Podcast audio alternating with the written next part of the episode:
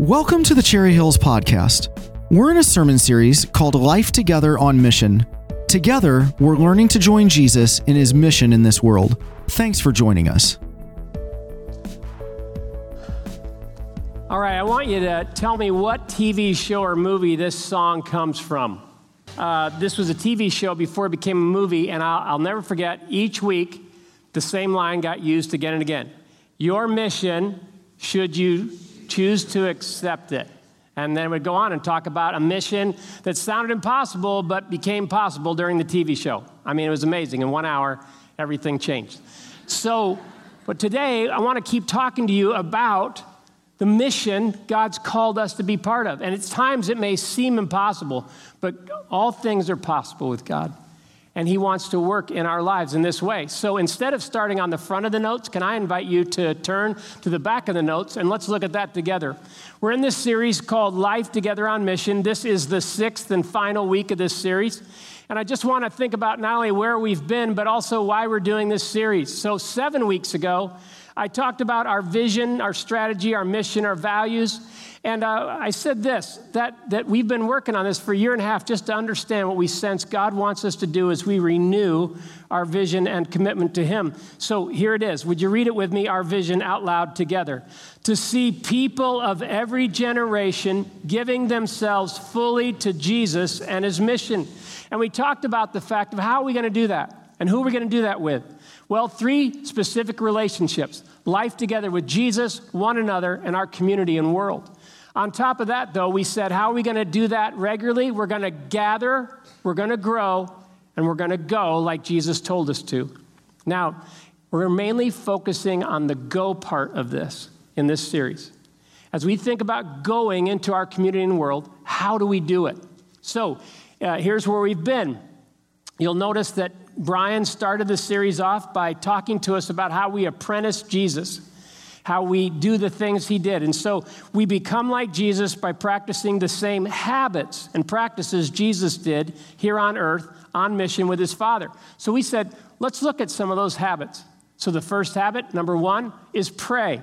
Now, we don't just mean shoot flare prayers up, but notice that, like Jesus, we're able to see where God is at work as we freshly surrender, depend on, and listen to Him each day. Habit number two is compassionate curiosity. Like Jesus, we see where God is at work as we ask questions, listen, and learn people's stories. Now, the pray part is the vertical relationship we have with God. It's always first and foremost. And out of that comes the horizontal relationship. So we learn how to listen first to Him. And then as we go, we learn how to listen to people instead of just talk. We learn how to listen and know people's stories. Third is the habit of bless. Habit number three. Like Jesus, we look for tangible ways to meet a need or strengthen another's arm in His name through words of affirmation or acts of kindness. Last week, Steve talked to us about habit number four, and that is that Jesus would eat with people. Like Jesus, we look for ways to share a meal with people who are still on the way. What if, at least once a month, we look for opportunities to rub shoulders, share a meal with someone who may not yet believe in God, who may not yet know the Lord, but is open to that? And then finally, habit number five, we're going to look at this today, is the one called sent. As the Father sent Jesus, so Jesus has sent us to go into our community and world and join him in his kingdom mission. So that's where we've been. That's where we're going today. So if you turn your notes back over, what I hope you'll see is the connection is that we go into our community and world because we're sent by Jesus. Now, you know you can go into our community and world and not be sent by Jesus, but we go because we've met Jesus and we know he's sent us. And as we think about this, I don't know how it affects you, uh, but this is big to me because sometimes I've been taught you go into our community and world and you try and do some good, but mainly you try and be a successful American. Now, when you meet Jesus Christ, he says, No, I, I have a larger purpose for your life than just being an American. I want to do something that's, you know, the United States may perish one day, the kingdom of God never will. And so I want you to be part of that. So how do we do that? And we've been learning that this is a lot more a part of our everyday life than we've already seen. It's a lifestyle, not so much an event. And so if you're following along, every day we watch to see where God's working and join Him. Every day. Every day, not just Sunday only following, but every day. We see our everyday lives differently. And we put our antenna up, have our radar on, and we begin to say, Lord, where are you working? Help me see it. I may miss it, but help me join you when I see it. Show me what my part, how I can just be a regular person involved in your kingdom. Now, this last sentence in this section is this is that life changes when you know Jesus has sent you.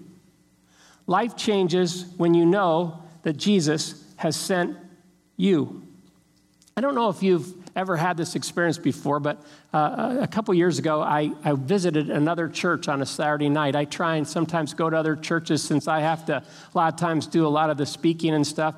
I just try and go and worship God in some of their churches here in town. And so that night, I was there at the church. I was sitting about three fourths of the way back, and it was a little bit darker in this worship center. And so at the end of the service, the pastor walks up on stage. He's going to close in prayer, and he starts going like this in my direction and he's going like this and like this. And I turn around and I, I, I, I, don't see anybody behind me. And so I, I, I go with my, and he goes like that. And I realized he wanted me to come up on the stage. And he actually asked me to pray for that church as they closed. And I've never forgotten that, but I, I remember going through that. Me? And when Jesus talks about being sent, do you have that reaction? Me? Me? And do you sense Jesus going, You? I want you to be part of this. This is what this message is all about. Now, you may say, Well, like, couldn't he do all of it? All of it? Sure. That's not how he wants to do it. He wants to work through everyday people like you and me. If you met the first 12 disciples, you would have been amazed at how ordinary they were. You would have been amazed how much they were like you and me. But when they met Jesus, it changed their life. And it changed the way they prayed, it changed the way they saw people, it changed the way that they looked at situations, the way they saw themselves. And so, as you think about that, here's what I want you to do I want you to see the logic of this. Even though Jesus could do it all himself, he didn't just say, Hey, watch me, I'll do it all. He eventually sent out other people and said, Now, as you've watched me, now it's your turn. I'm sending you. And think about this. Have, if you think about how, if you know Jesus, how did that happen? It happened because someone shared Jesus with you. They told you about Jesus. At some point in your life, you heard about Jesus and you came to a place where you put your trust in him. Now, Paul says, think about this. Romans 10, look at these verses. It's really powerful to, to just scroll it all the way back. Yes, everyone who trusts in the name of the Lord will be saved. But before people can pray to the Lord for help, they must believe in Him. And before they can believe in the Lord, they must hear about Him. And for anyone to hear about the Lord, someone must what, friends? Tell them. And before anyone can go and tell them, they must be, here's the word, sent. As the scriptures say, how wonderful it is to see someone coming to tell the good news. Now, think about this someone was sent to tell you. And they said, Me? And they took it seriously. And now today, we have to figure out it's my turn. Jesus is talking to me. What am I going to do with this mission? Am I going to accept it or not? And what difference will it make? What will it look like? I want to talk to you about that today. We're going to primarily look at Jesus' instructions to his disciples as he sent them out. I want to invite you to open your Bibles to Luke chapter 10. And if you're using a black Bible, it's on page 842. You can find those in the seat rack, hopefully nearby. But we're going to look at Luke chapter 10. In the first service this morning, I turned to Matthew 10 and started reading, and people really were confused. So I'm going to actually try and read in Luke 10 this morning, like I just instructed you, and see if it doesn't make more sense. Now, before we look at uh, some things, I just need to tell you what, what's up against us. Um, when you think about Jesus coming into the life of a person, I once saw someone draw this and I've never forgotten it. This guy said, when a person comes to meet Jesus, I'm talking about really knows Jesus now, and they meet him, uh, when they first do, this is the years of their life as a believer. And on the top line here, this is their desire to share Jesus with other people. This person said, What you notice is, is that you hope that Jesus just fills this person's life up so much and becomes so important to them that the rest of their life and time here on earth, their desire to share Jesus just goes up. It just grows. So that over time, by the last day of their life, they're still as interested in sharing Jesus Christ as they ever were in the first day of their new life with Jesus. It says, but what tends to happen over time is that most Christians tend to actually share Jesus Christ less. I don't know if you can see the line here, but that line went completely down. So he said, Why is that? And that's because just most Christians in the United States, after a couple years, here's what the statistics say, maybe you've heard them, don't even have any non Christian friends anymore. All they do is hang out in a holy huddle with other Christians, or they just primarily make friendships with people that already believe the same thing they do. And what happens is, is their desire also drops. And that can happen to you and me. And sometimes the reason why this is challenging is because we may feel like the whole job of leading someone to trust Christ and bow their knee to Christ is on us. And we may feel like we've got to be the one that takes them from like a negative 10 or a negative 5 as far as their interest. And we got to lead them all the way to the cross. And we got to lead them all the way to believe in Jesus. And if I don't do that, then I'm a failure. But the truth is, is that in our everyday interactions with people, sometimes all God wants us to do is just by rubbing shoulders with them with the heart of Jesus, He wants to help move that person one more line closer to Jesus. And we never know exactly what the seeds we sow or the interactions we have are meant to have. But this is what we're going to face. And the thing is, here's one more thing there's a book out called The Outsourced Self. In the last 20 to 30 years, here's what's happened more than ever in the United States. More and more people are saying, I'm just going to hire somebody to do it. So there's even brand new occupations now called nameologist so that if you can't figure out how to name your child, you just hire a nameologist because they're the expert at it. See? And so more and more people are coming to church and saying, We'll just hire experts to do this. We'll hire someone else to do this. Or we'll just say, when someone points to me, they go, they must be talking about the person behind me. And what Jesus wants to say, and he said to his disciples, is, I'm talking to you. And I know it's scary, and I know you're afraid of failure, and I know that there's ups and downs in life, but I'm talking to you. I want to take you, yes, you, and I want to make you a sent person in this world that goes into our community and world as a real person with the life of Jesus living in you. And so as we as we look at this, let me just read the first few verses of the instructions in Luke 10.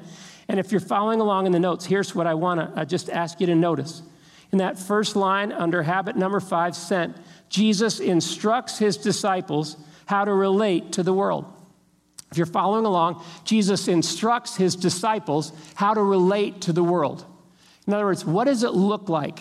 Because we have all kinds of crazy ideas in our minds. We may picture someone that's just like comes at us or that you know, is like practically yelling, screaming, loud, all that kind of stuff. No, You'll be amazed at how he suggests people do this, but notice Matthew 10, Luke 6, excuse me, Mark 6 and Luke 10 are out to the right. Those are three different sections where he gives instructions. So Matthew 10 is the longest, where he instructs his 12 disciples. Mark 6 is the shortest, where he instructs his 12 disciples. And Luke 10 is the medium sized one, where he instructs 72 disciples. Meaning, that it's not just about the first 12 disciples, it's about many more, including you and me. And I want us to look at that. And so here's the first few verses, because this is going to be part of my prayer before we look at the rest of this. After this, the Lord appointed 72 others and sent them two by two ahead of him to every town and place where he was about to go. He told them, The harvest is plentiful, but the workers are few. Ask the Lord of the harvest, therefore, to send out workers into his harvest field. So, would you pray with me? Let's pray in that same spirit. Now, Lord, in this series, we've been trying to better understand what it means to be involved in your work in the world, in your kingdom work, what you're doing in other people's lives, not just ours. And we pray, Lord, that as a result of hearing your words today, that we would be one of those workers that accepts this mission and says yes. And we pray that you would raise up more workers. Maybe some of the people we'll meet and rub shoulders with will become some of those more workers that you told us to pray for. But help us, God, to be some of those. Work in our church. Give us an imagination for what this would look like if we did this your way. In your name we pray, and for your sake, amen. Okay, so if you're following along, here's what I want you to see right away. Here's some of his instructions. He says, pray, like we just did, and go in simplicity and aware of the realities. He says, pray and go in simplicity and aware of the realities. Let me read these verses, verse 3 and 4. He says, Go, I'm sending you out like lambs among wolves. Do not take a purse or bag or sandals, and do not greet anyone on the road. Look at what it says here in Mark 6, uh, in Mark's uh, set of instructions. These were his instructions Take nothing for the journey except a staff, no bread, no bag, no money in your belts. Wear sandals, but not an extra shirt. Now, what is he doing here? He's saying, Go simple. Don't try and think you've got to have all these different resources. Don't think that it's all about working this out in your own smarts. Just go, be yourself, go, because it's more about relationships than it is about all these resources you're worried about. And sometimes in our culture today, we can say, well, if I have this technology or if I have these resources, if I have enough money to do this, he just says, go, go. I'm going to provide for you. I've got a plan, but I want you to just go. Be simple as you go. And then notice that he also says, be aware of the realities. Now, I don't know about you, but if I was giving a pep talk to a group of people, I wouldn't have said what Jesus said. I'm sending you out like lambs among wolves. I'm going, that doesn't sound exciting. It sounds like death dealing. What's he saying? I'm sending you out in a way you're going to feel vulnerable. You're going to feel weak. You're going to feel like everyone else in the world or the forces in this world are more powerful. Just know that there's risk. And as soon as some of us hear risk, we're risk averse and we go, I'm out. But Jesus goes, No, I'm telling you the truth. I'm not sugarcoating it. But I just want you to know that I'm sending you out in many ways, uh, just as a lamb would be among wolves, and I'm going to do something. Trust me. So that's the first thing he says. But the next thing that he says is what I hope you catch more than anything else in this message today. And it's found in verses five and six. And here's what it is if you're following along. He says, Look for a person of peace when you go out. Look for, a, here's the quotation marks, person of peace when you go out. Let's read about that in that second gray box, Luke 10, 5 through 6. Whatever house you, uh, uh, I probably didn't ask you to read with me. Let's do it. Whatever house you enter, first say, Peace be to this household. If a person of peace is there, your peace will rest upon him. But if not, it will return to you. What does he mean by a person of peace? Someone who's open. He's saying, you know, look, you may have this idea that it's your job to push doors open, to be forceful on people. No, no, no, no, no. I'm asking you wherever you go to keep a lookout, keep your antenna up, your radar on, and look for anybody that shows any signs of interest, hunger, openness. Pay attention to that. And he actually spells it out. If you're following along, he says three things A person of peace welcomes you, listens to you, serves and supports you. A person welcomes, listens, serves, or supports you. Um, he actually says, you know, some people open their homes to you. Some people will actually get involved and be supportive in what you do. Some people will at least listen to you. Pay attention to that. Especially if you talk about Jesus in our culture nowadays or you talk about what God's been doing in your life, if someone listens to you, that's not automatic. In fact, there may be hostility at times, lambs among wolves. But I want you to look for a person of peace. Now, I'm going to talk about this more later, but just notice that, that it's not our job to create persons of peace. God does that. And I want to just remind you this do you believe that God is already at work in this world? Do you believe He's always previous, that He's ahead of us? Or do you believe it's up to you? If you believe that He's already working, even if you've not noticed it before, seen it before, it will help you step into this assignment differently. You'll have a confidence in His ability, not so much yours. You'll find yourself saying, Okay, God, teach me more about this. But I really do believe, even though I can't always notice or see it or I'm not smart enough to recognize it, I believe you're working in the hearts of people. I believe you're still in the life changing business. And so notice this. He says, Show and tell the good news of His kingdom if you're following along. He says, Show and tell the good news of His kingdom. Notice that in verse 9, what he says there in Luke 10. He says, Heal the sick who are there and tell them the kingdom of God has come near to you. And so when you go into a town, don't just be a person that talks about truth, be a person that also shows compassion for people's physical needs and their emotional needs. Be a person that brings healing where you go and not just talking. But don't just be a person that all you care about is healing and not talking. It's show and tell. It's not just for kindergarten anymore, it's show and tell. Jesus did this, by the way. Look at Matthew 4 23. It tells us about his ministry while he was here on earth. Jesus went throughout Galilee, teaching in their synagogues, proclaiming the good news of the kingdom and healing every disease and sickness among the people. People knew, hey, he cares about me, but he's also telling me about something I need to know about. That's his kingdom. So whenever I think about the kingdom, that means that there's got to be a king. And why Jesus sent these people ahead was to tell them the king's near, the king has landed. The king and the kingdom, you may not know about it, but I'm learning about it too, and I want, I'm, I'm sent here to tell you about the kingdom. Now, I've shared this before, but um, when Jesus came, Mark 1:15, notice how he started his whole ministry. This is fascinating words. He says, The time has come, the kingdom of God has come near. Repent and believe the good news. Repent always means change your mind, adjust your life to this reality, this truth is that God's reign and rule is here. Are you put off by that or are you welcoming to that? The kingdom of God is near. Repent and believe the good news. So, over the years, Steve's tried to talk about the Lord of the Rings. I've talked to you about the Chronicles of Narnia, Lion, Witch, and the Wardrobe. I'll just do it again. When you think about kingdom, it's a powerful, powerful picture.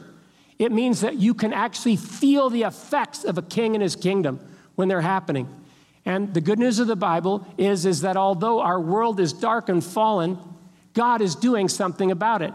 He is reversing the curse. He is recreating. He's going to make a new heavens and a new earth. He's redeeming this one as well. And we're part of it. So when C.S. Lewis tried to describe this, he described a land called Narnia, which was under the awful spell of the White Witch. And under her spell, it was always winter, never Christmas. And so people lived under this darkness, this coldness, this snow. But one day, this is a land where animals could talk, by the way. One day, all of a sudden, some people noticed that there were spots of snow that were melting and green shoots of grass were beginning to be visible. And people started whispering in Narnia, the spell of the white witch is being broken. And they started saying this Aslan has landed. Aslan's the Christ figure in the story. Aslan's landed. Aslan is on the move. And they begin, even before they've seen Aslan, to feel the effects of his power and reign. And they know that his kingdom is near. Is it there in all its fullness yet? No, but it's on the move, and they know it. And so, what God's telling us is this Jesus has landed, and he has conquered and he is causing the snow to begin to melt. Is all the darkness gone? Is all the snow gone yet? No. But there's coming a day when it all will be. And the spell of the wicked white witch will be completely broken and she will be exiled. This is what we, the good news we have. Jesus has come into this world to save us, redeem us, and fulfill his purpose through us. He wants to work in our lives. And he sent his disciples out to say that. Now, sometimes you'll say just something simple like, if you ever want to know more about what Jesus Christ has done for me, I'd be glad to talk to you. If you ever want to know what Jesus Christ has done for you, I'd be glad to tell you more. But you just pay attention. I shared a few weeks ago, sometimes a simple question is, Do you have any kind of spiritual beliefs? Like, what's your background with God? You ask questions like that, you begin to see if a person is a person of peace. Sometimes they may be hostile or uninterested. But notice this He says, if they won't welcome or listen to you, move on. If they won't welcome you or listen to you, move on. Notice that Matthew 10 14, here's what he says in Matthew's account. Says, If anyone will not welcome you or listen to your words, leave that home or town and shake the dust off your feet. Now, in the last service, um, a, a, person was clarifying with me. They said, Now, um, when you say move on, like, can you explain that? Can you clarify that a little bit more? Because the picture Jesus gives is, is go out to the edge of town and just, just shake the dust off, okay? And he also says, in this case, warn people that there's consequences for what they do with this message, what they do with the king and his kingdom. But the idea here is that he also says, look, it's not your job to cause someone's heart to be open. You got to be careful you don't close their heart by stupidity and social ridiculousness, but what you want to do is you want to be able to move on. Jesus did that. He went to other towns as well. He looked for those people that were open, he shared with them. He blessed those that may not have believed by at least letting them know the good news, and he moved on. So, one person after the last service said to me, Now, if I have one of my kids who's not a person of peace right now in our house, do I move on? And here's what I would just say is I would say, stop pressing so hard. In other words, there comes a point where you go, Lord, unless you do it, it's not going to happen. When I was a youth pastor, I remember that there were some kids that were very interested, and there were some kids that were not interested, except when I was interested for them. And I noticed that as soon as I stopped being interested for them, they stopped being interested. So, what was I supposed to do? I remember one day I said to my wife, I said, I'm going to continue to love and reach out to those kids, but the majority of my time is going to be given to people that are open. I'm going to run with the runners. And I remember thinking, this is what Jesus is saying here. Look, invest in where you see openness, share. And doesn't mean you write off people that aren't. You pray over them too, and you ask, Lord, maybe just my interactions with them one day may make a difference of helping them move closer, but help me not to feel like it's all up to me. Help me to move on and move forward. And so that's the idea here. And then notice this is that he says, Rejoice in God's grace to you, not in successful service. Rejoice in God's grace to you, not in successful service. Where do I get that? Verses 17 through 20. The 72 returned with joy and said, Lord, even the demons submit to us in your name. He replied, I saw Satan fall like lightning from heaven. I have given you authority to trample on snakes and scorpions and overcome all the power of the enemy. Nothing will harm you. However, do not rejoice that the spirits submit to you, but rejoice that your names are written in heaven. Part of what he's saying here is if you're not careful, you'll get obsessed with whether or not God's using you. And that's dangerous. In the United States, we all say, Is God using me? Is God using me? And what happens is we start getting all caught up with that. Years ago, I read Oswald Chambers' wise words. Here's what he says usefulness or relationship. Jesus Christ is saying here, don't rejoice in your successful service for me, but rejoice because of your right relationship with me. The trap you may fall into in Christian work is to rejoice in successful service rejoicing in the fact that God has used you. Yet you will never be able to measure fully what God will do through you if you do not have a right standing relationship with Jesus Christ. If you keep your relationship right with Him, then regardless of your circumstances or whoever you encounter each day, He will continue to pour rivers of living water through you. And it is actually His mercy that He does not let you know when He does use you sometimes.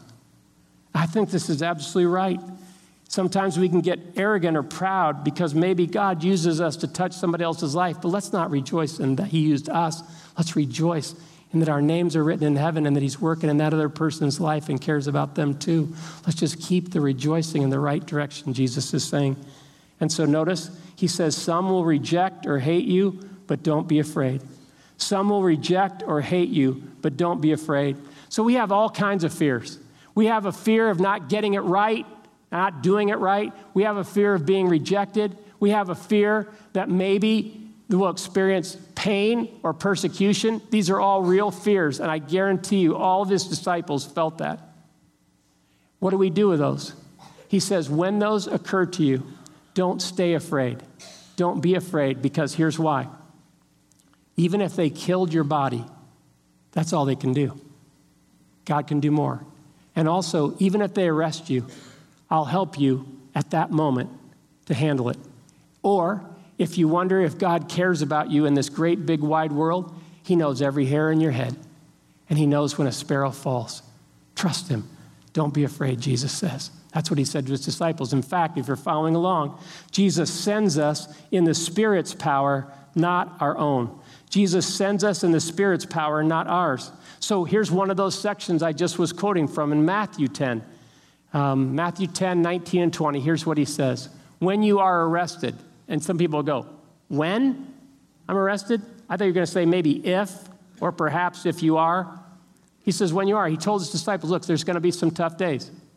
There's going to be people that actually are hostile. And friends, we all know this. The covering over Christians is being taken off in the United States.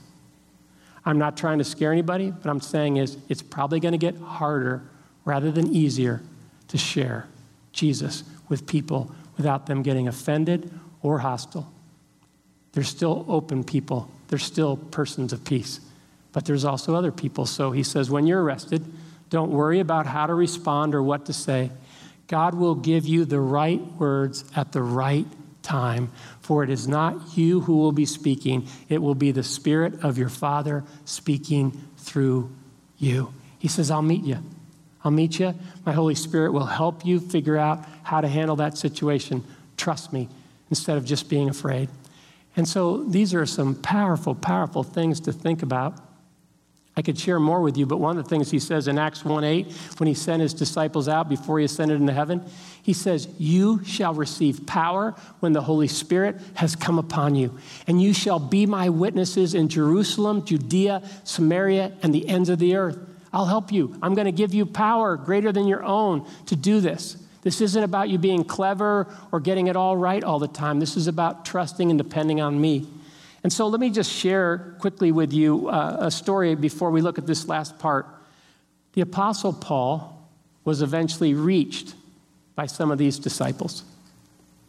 Because they accepted their mission as they were sent and they went, they eventually did that with Jesus. One of them, his name was Stephen. And Stephen was someone who Paul, who had been Saul, went after. And he had Stephen stoned.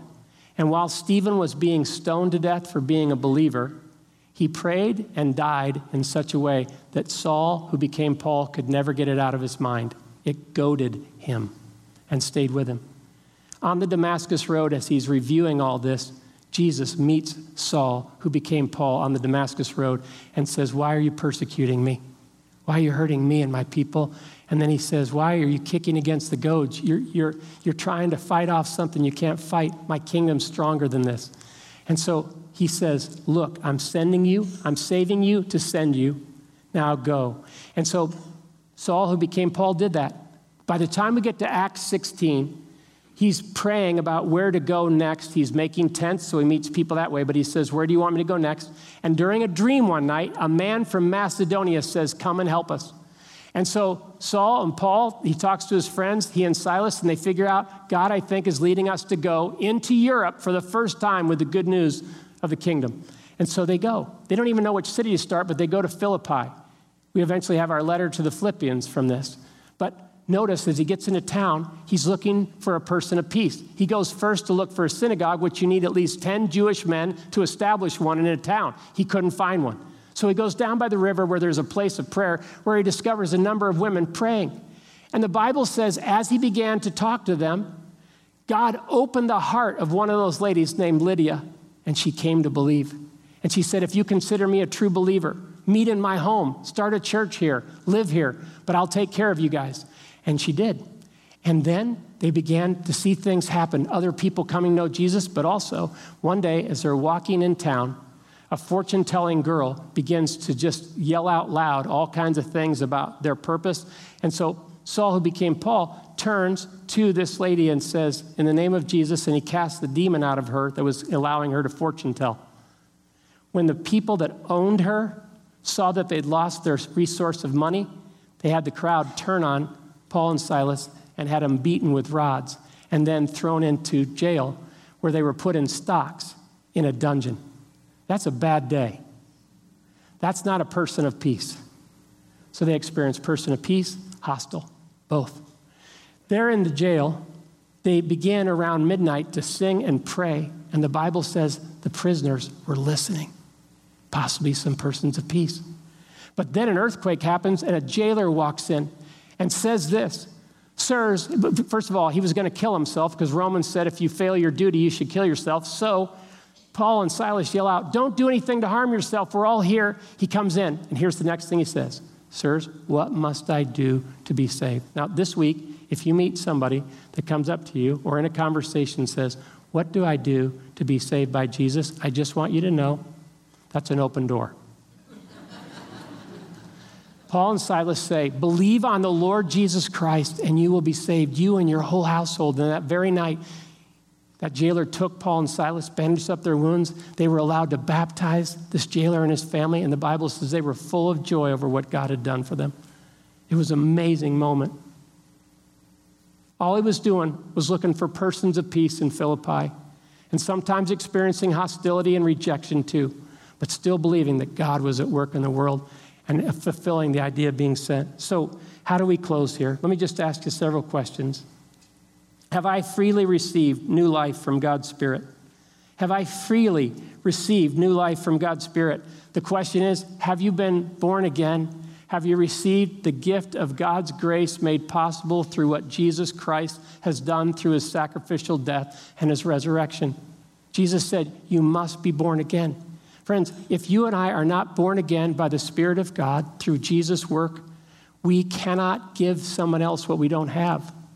And so Jesus said this to his disciples in Matthew 10. Look at verse 8, the last part of the sentence. It's just this simple little sentence Freely you have received, freely give.